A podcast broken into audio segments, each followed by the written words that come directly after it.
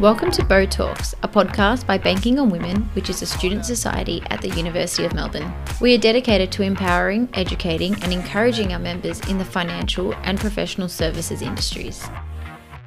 Bo would like to respectfully acknowledge the Wurundjeri people of the Kulin Nation, who are the traditional custodians of the land on which we will be recording this podcast on. We pay our respect to their elders past, present, and emerging. Hi, everyone, and welcome back to another episode of Bo Talks. Today, we are joined by John Handley, who is a professor of finance at the University of Melbourne, specialising in the teaching and research of corporate finance, valuation, and derivative securities. He'll be providing some insight into what valuation involves and help us unpack the recent financial news around Square's takeover of Afterpay. Thanks for your time today, John. Um, so, to start us off, could you tell us a bit about who you are and what your passions are? Yeah, thanks, Lucy, and hi, everyone. Um, as Lucy said, I'm a professor of finance, and um, I've been at the university now for uh, 28 years. I specialise in corporate finance and valuation. I teach uh, subjects at uh, both undergraduate and postgraduate level.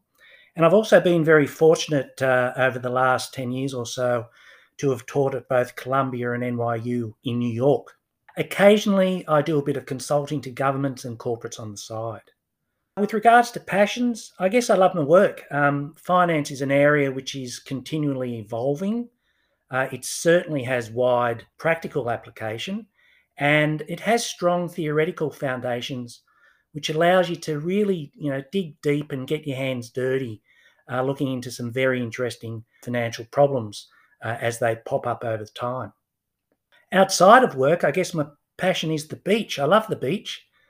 I grew up in Newcastle, just north of Sydney, um, and spent a lot of time looking at the ocean. So I really think, you know, you could say that I, I have salt water in my veins. Thanks, John. Um, I definitely agree with you in the sense that the beach is an awesome place to be, and that's cool that you grew up around there. So, as a professor of finance at the university, you've recently been in charge of a subject called Essentials of Corporate Valuation. It would be great if you could explain what corporate valuation exactly is and where students might hear or read about this in the news. Sure. Um, valuation is one of the fundamental concepts of finance, and it essentially asks the question what is an asset worth? Now, corporate valuation examines this question in the context of corporate and similar entities. Specifically, what are the key concepts and methodologies used in valuing companies and other business interests, such as listed and unlisted stocks, standalone projects, joint ventures, private equities, startups, etc., etc.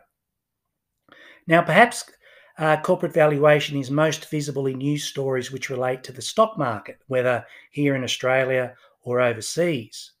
So, for example, whilst a company's share price is one estimate of its value at that time, the key issue is whether that share price actually makes sense, having regards to what the company does and what its underlying business fundamentals look like. Great, thanks for that explanation. I'm sure our listeners will find that very helpful. And so, while we do have a lot of commerce listeners out there, many students might not be too familiar with finance or valuation. So, we thought it would be good to begin with a couple of specific questions. Um, firstly, what is the difference exactly between a takeover and an M&A deal? Yeah, M&A stands for mergers and acquisitions, and these are big strategic transactions in which the ownership of a company or the ownership of part of a company, such as a subsidiary or a division or a business unit, is transferred to another company or some other entity. Now, a takeover is perhaps the most common type of an M&A deal, and it refers to when one company wants to acquire another company in its entirety. Sometimes the two companies agree that they would be better off operating as a combined entity rather than operating as as two separate entities, in which case the takeover is called a merger. Great. I'm sure that will probably clarify a few questions that even commerce students have faced, as I've um, definitely been asked by some of my friends what the difference between a takeover or a merger is. Um, the next question we've got is Are shares in Australian companies the same thing as shares in US companies? Generally, yes, but there's one important difference if the company is listed on a stock exchange, and this difference is not necessarily well understood um, uh, in Australia. So, um, you know, fundamentally, if we look at ownership or uh, equity rights, those ownership or equity rights in Australian companies are called ordinary shares, uh, whereas in the US, uh, ownership rights are called common stock. Now, in both cases, the owners are called shareholders or stockholders, so those terms can be used uh, interchangeably. Now, equity ownership carries two main benefits. It carries a right to vote, in other words, it gives you a right to say uh, what happens uh, in the running of the company. And it also gives you a right to share in the profits generated by the company. In other words, if the company does well, uh, you do well. You receive dividends, the share price goes up, etc. But if the company doesn't do well, then obviously uh, you don't do as well as if it did well in the first place. Now, the difference uh, that I've uh, indicated uh, between Australian companies and some US companies relates to differences in voting structure.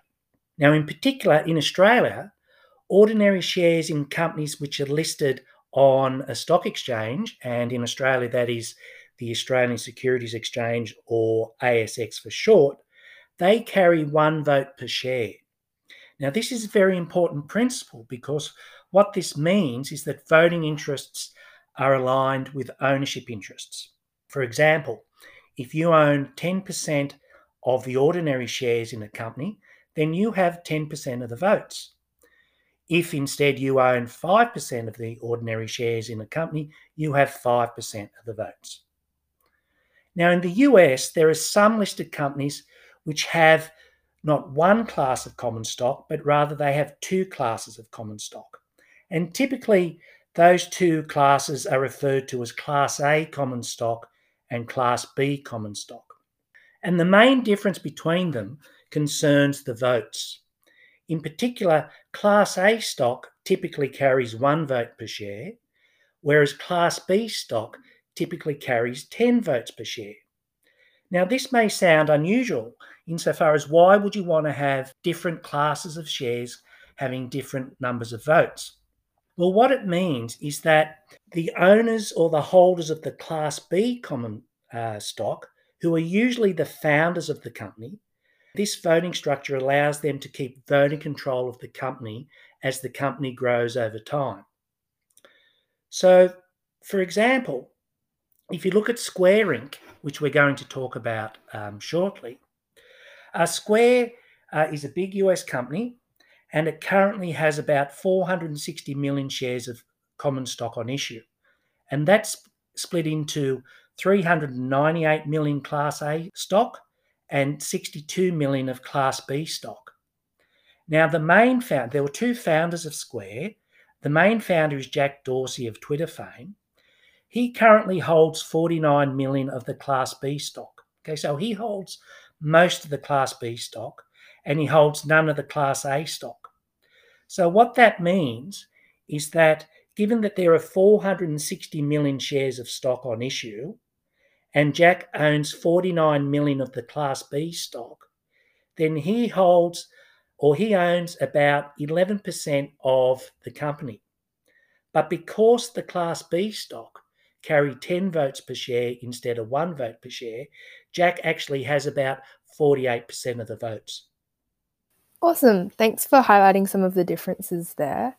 I guess moving slightly away from underlying finance concepts, we've seen a lot of news lately around buy now, pay later type companies. From a financial point of view, is buy now, pay later the same thing as using a credit card? Lucy, this is a great question because um, it illustrates how something can be considered to be one thing from, from a financial point of view, whilst it can be considered to be another thing from a legal or a regulatory point of view. Now, as I'm sure many of the listeners uh, would be aware, buy now, pay later is a recent innovation in financial markets which allows customers to buy goods today and receive them today, but pay for them later, usually by way of a series of installments. Now, credit cards, of course, they've been around for a long time, and they similarly allow you to buy goods now and pay for them later. So clearly, buy now, pay later arrangements and credit cards perform the same financial function. In other words, they have the same financial purpose. They allow you to walk into a store or go online and buy something with money which is not yours. This fundamentally is the definition of credit. But interestingly, whilst credit cards are considered to be a form of consumer credit for Australian regulatory purposes, buy now, pay later arrangements are not. So the important distinction seems to be that buy now, pay later providers do not charge customers interest if you pay it off on time. And even if you are late, then you are still not charged interest, but instead you are charged a late fee. Now, from a finance perspective, whether this extra charge is called a late fee or whether it's called interest is irrelevant. In both cases, if you are late with your instalment payment, you need to pay an extra amount to the buy now, pay later provider. But the regulators seem to currently be taking a different view.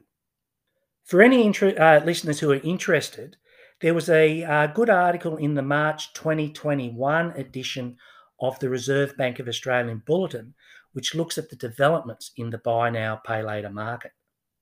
Great. Thank you for clarifying the distinction between the two and um, for suggesting that article from the RBA. I'm sure our listeners will find that quite helpful. I guess that brings us to today's main topic of conversation, which is the recent $39 billion proposed takeover of Afterpay by Square, which is the biggest M&A deal in Australia's history. Would you be able to give a brief overview of the deal? Yeah, of course. Um, this is indeed a huge deal. It is a humongous deal. Um, early in August this year, so uh, so that's um, uh, less or about four weeks ago, um, Afterpay announced its plan to merge with Square. So Afterpay is currently listed on the Australian Securities Exchange. Square is currently listed on the New York Stock Exchange. And in fact, both companies made an announcement about this uh, takeover plan, this merger plan, at around about the same time. Now, both companies are important global players in what we could call the evolving fintech space. Afterpay is a global leader in buy now, pay later. Uh, Square, on the other hand, is a global leader in digital payment systems. Both companies want to expand their existing fintech operations and they want to develop new ones. And they've put their heads together and uh, decided that it makes strategic sense to join forces. Now, Afterpay is currently worth about 40 uh, billion Australian dollars. Square's currently worth about 125 billion US dollars, which is equivalent uh, to about 175 billion Australian dollars. So Square's about four and a half times as big as Afterpay. So back in early August, the companies entered into what's called a scheme of arrangement. And under this scheme of arrangement, which is a legally binding contract, um, Square has agreed to buy all the shares in Afterpay in exchange for shares in Square.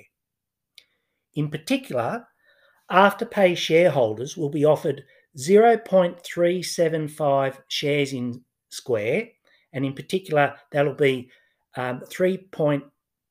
Sorry, 0.375 shares of Square Class A common stock for each Afterpay ordinary share that they own. Now, there's lots of steps in the process still to go. But essentially, the two companies and their advisors will work on the deal over the next few months, and then a formal proposal will go to Afterpay shareholders for approval. That should be early in the new year. If they vote yes, then the proposal under the Australian Corporations Law has to go to the court for approval. And assuming it says yes, then the deal should be wrapped up by the end of first quarter of next year. There's a lot of information in the deal. Um, and again, if any listeners are interested in finding out more details, you can download a copy of the scheme. It's a public document. You can either get it from the ASX website, just look up Afterpay. It's uh, its stock exchange code is APT, and, and then you look in the announcement section. Or alternatively, um, Afterpay has an investor relations section on its website, and you'll be able to get the document from there. Thanks for that overview, John. Um, I guess following on from that, what sort of factors would have been considered in reaching that valuation of 39 billion Australian dollars? Yeah, 39 billion is a very, very big number. And it was really based on a comparison of the market price of Square and the market price of Afterpay at the time they signed the deal. So, as I said, Square common stock trades on the New York Stock Exchange, and Afterpay ordinary shares trade on the ASX. So, around the time they signed the deal, Square was trading on the New York Stock Exchange at about 250 US dollars per share which means that 0.375 uh, square shares would be worth about 95 US dollars. So, because of this 0.375 square shares for each afterpay share exchange ratio, Square is effectively offering to pay about 95 US dollars worth of Square shares for each afterpay share. And when you take into account the total number of Afterpay shares that are on issue, this is equivalent to a total consideration of about 39 uh, billion Australian dollars to buy the whole company. Thanks, John. I guess following on from that last question, why do you think such a valuation has been given to a company which was only founded back in 2014 and has never made a profit? Yeah, that has never made a profit is an interesting one. Um, well, it's it's one of a number of interesting valuation issues that are associated with this deal. As you said, Lucy, the, the firm was founded um, as a startup back in 2014. Uh, it, it, very rapidly um, uh, moved to uh, a listed company on the Australian Stock Exchange. Its shares began trading on the Australian Stock Exchange in May 2016 uh, those shares initially started trading at a dollar each. The share price is currently around $130 per share, uh, which gives Afterpay a market value of about $40 billion, which is very similar to uh, the value of uh, the offer from Square. So, this growth in Afterpay's stock price in such a short period of time is absolutely nothing short of extraordinary. But as you point out in your question, the company is yet to make a profit. So Afterpay released its annual report for the 12 months to 30 June 2021, actually only a few days ago. And what this report shows is that the company has displayed uh, or, or achieved significant growth in its underlying sales, in its number of active customers, and in its number of active merchants, but it still made a loss after tax of 159 million for the year. So if you look a little bit deeper into the results, what you see is that this loss is after the impact of several significant items which the company identifies as having adversely affected their results. So if you cut them out and you look at the performance for the last 12 months prior to taking those um, uh, items into account, what you see is that Afterpay generated EBITDA. Uh, EBITDA stands for earnings before interest, tax, depreciation, and amortization of $39 million for the last 12 months. Now, EBITDA is an important uh, measure of cash flow, uh, which is used in a number of the main popular valuation models are used in practice. So, what the Afterpay results show is that for the last 12 months, okay, so it's only the last 12, 12 months, it's, it's, it's not what's going to happen in the future, of course. Afterpay generated EBITDA of $39 million.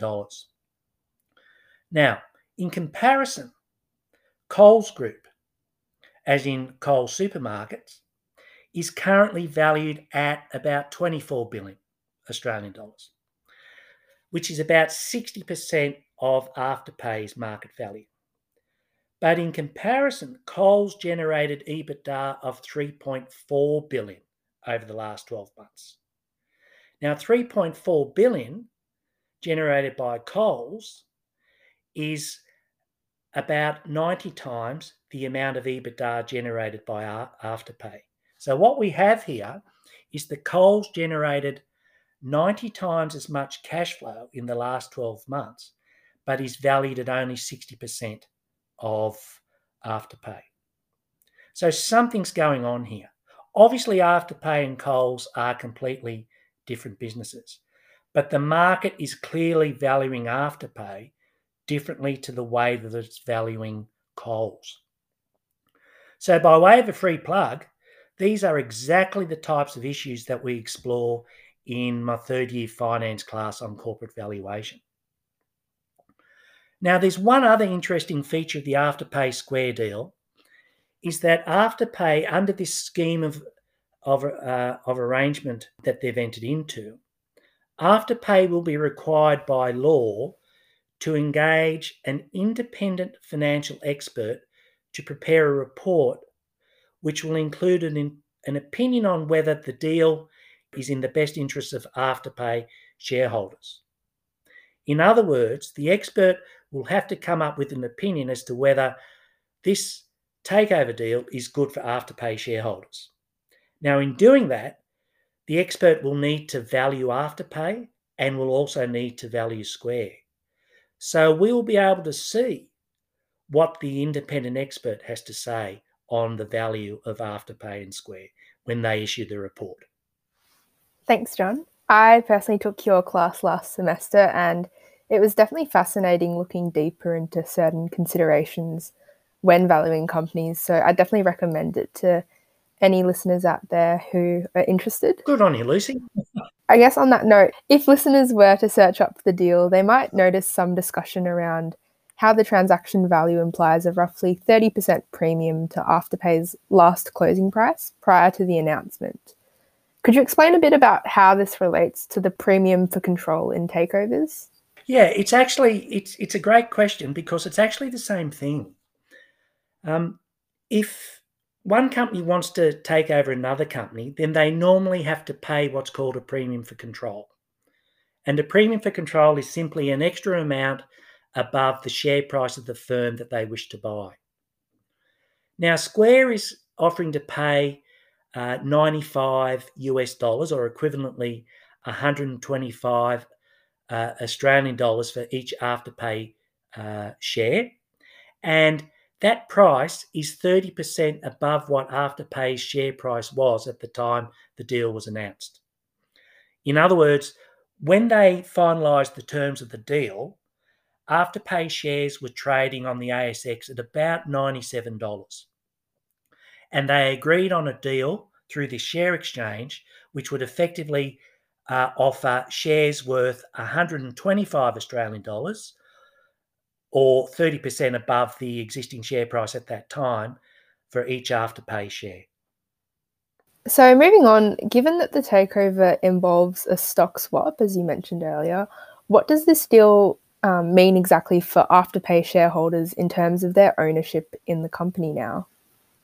Yeah, this, so this this is where we can loop back to the earlier point I made about the, the difference in the voting right structures of Australian listed companies and some US listed companies. So, first of all, because it's a stock swap, Afterpay will disappear as a separate entity. So, Afterpay shareholders are going to exchange, they're going to hand over their shares in Afterpay and in return receive shares in Square. So, Afterpay will disappear. Afterpay will disappear from um, the Australian or from the Australian Securities Exchange, from the ASX as a separate entity. But Square will continue in existence uh, in the US. Now, the shares in Square that will be offered to Afterpay shareholders will take one of two forms. And Afterpay shareholder, each Afterpay shareholder will be able to choose between which one they want. So, first of all, Afterpay shareholders will be able to choose to receive uh, common stock in Square, and those common stock will trade on the New York Stock Exchange. So, if you're an Afterpay shareholder and you uh, exchange your shares, your Afterpay shares for Square common stock, you will then own common stock shares which trade in the US. But not all Australian shareholders will want to own equity securities which trade uh, in the US. They uh, may prefer to uh, own shares which trade in Australia.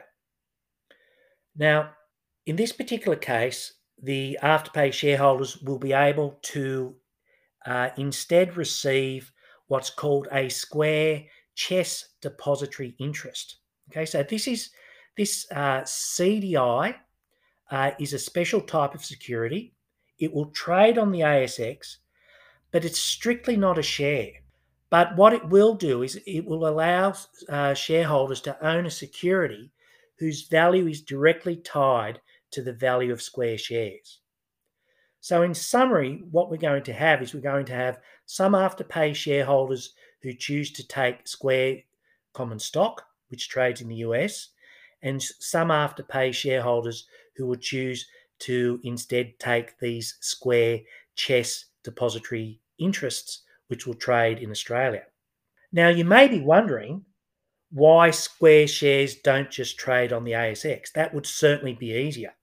But of course, this all gets back to uh, the uh, rules that apply in Australia. And that is, we know that uh, for companies listed in Australia, companies can only issue shares based on uh, which have one vote per share. Square, we know, has two classes of share or two classes of common stock the Class A, which has one vote per share, the Class B, which have 10 votes per share. So Square shares are not allowed to be uh, listed on the ASX. So for that reason, we've got these funny alternative uh, securities, these Square depository interests, which are not strictly shares, but will effectively mirror what happens with um, Square shares overseas. So, so that's the that's the structure. So, the other interesting point about this is to see what's going to happen to the shareholders. So, on completion, um, it's expected that the old Afterpay shareholders will collectively own about 18% of Square. And in this case, Square will, will, will consist of the current Square and the existing uh, Afterpay as a merged entity.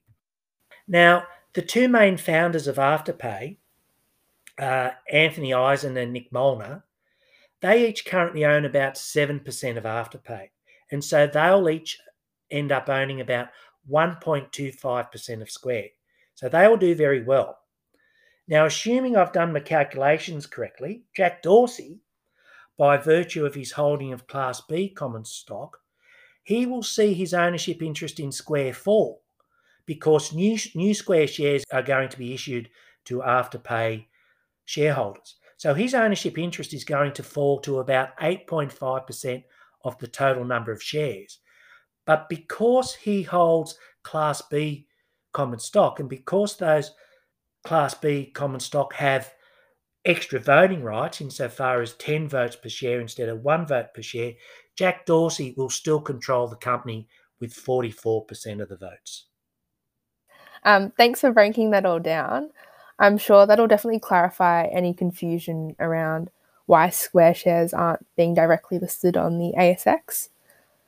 Um, another question I had was I understand the buy now, pay later industry isn't regulated, which brings upon new challenges. Do you see the industry ever becoming regulated, and how might this impact impact the Afterpay Square deal? Yeah, this is this is a really important question, and it's it's it's very much a watch this space. Um, there are a number of parties who have looked into this over recent years and will continue to look into this, including the Reserve Bank of Australia and ASIC.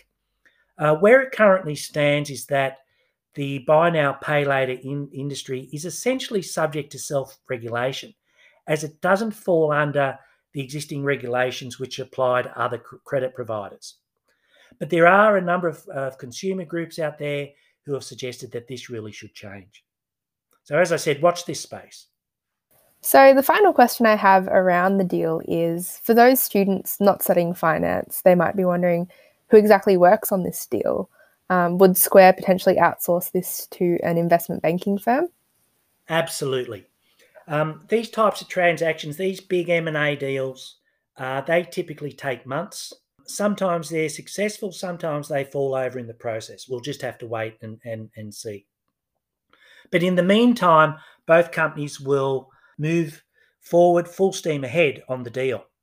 Uh, both Square and Afterpay will engage their own teams of advisors to assist them. Uh, those teams will consist of investment bankers, lawyers, accountants, and other consulting firms to work through all the financial, legal, and the accounting aspects of the deal.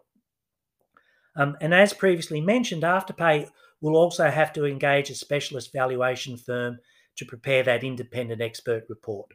Given the size of the deal, it's not surprising to see that two of the top IB firms are involved. Uh, Morgan Stanley is, is advising Square, and Goldman Sachs is advising Afterpay.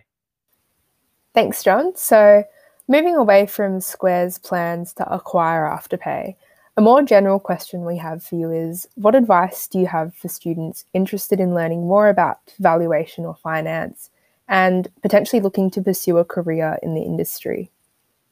Yeah, nice one, Lucy. Um, look, you, you can't learn everything at university and you can't learn everything from textbooks. So what I do and, and, and, and what my colleagues do is that, you know, we certainly do our best to pass on knowledge and problem solving skills, uh, which we think you'll need in your careers. But you also need to be aware of what's happening in financial markets and in economic markets in general. And the best way to, to, to, to gain that knowledge is to do it yourself. So, what I suggest you do if you're not already doing it is that you start regularly reading the financial press. Um, I like the Wall Street Journal because uh, it has really extensive coverage of global financial markets. I think the Australian Financial Review is important, obviously because it has um, uh, you know broader coverage um, of uh, of what's happening in Australia.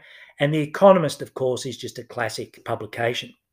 So really, you know, my suggestion to you would be, you know, at least once a week, um, you know, from from first year. You know, don't leave this to third year when you're just starting to apply for graduate jobs. Straight away, um, uh, at least once a week, um, you should start reading the financial press uh, to keep up to date with current events. Now, importantly, you don't need to read it all. You can't read it all. Just start off with a few stories each time and then build up. And read the stories from different sections. You know, read the stories which are relating to corporate events. Read the stories which are which are related to interest rate markets. Read the stories which are related to uh, economics. You probably won't understand everything that you read straight away, but each time you do, you'll pick up on something and a little bit will stick. And this is the type of information which can be particularly useful when you are sitting sit um, in uh, interviews with potential employers. Great. I'm sure that advice will be extremely useful to all our listeners out there who are interested in pursuing a career in finance in the future. So, to finish off, the last question I have is Do you have any content recommendations for our audience? So, have you been reading, watching, or listening to anything interesting lately? Lucy, I have. Um, I've just finished season six of The Walking Dead. Oh, nice. now, now I know it's a little bit strange to watch a show about a zombie apocalypse during a global pandemic, but it is a good way to pass some hours during lockdown. So there's just one request I have for you and your listeners. I think I have three or four seasons to go, so please don't email me any spoilers. Awesome. Well, thank you very much for taking the time to record this episode with us, John.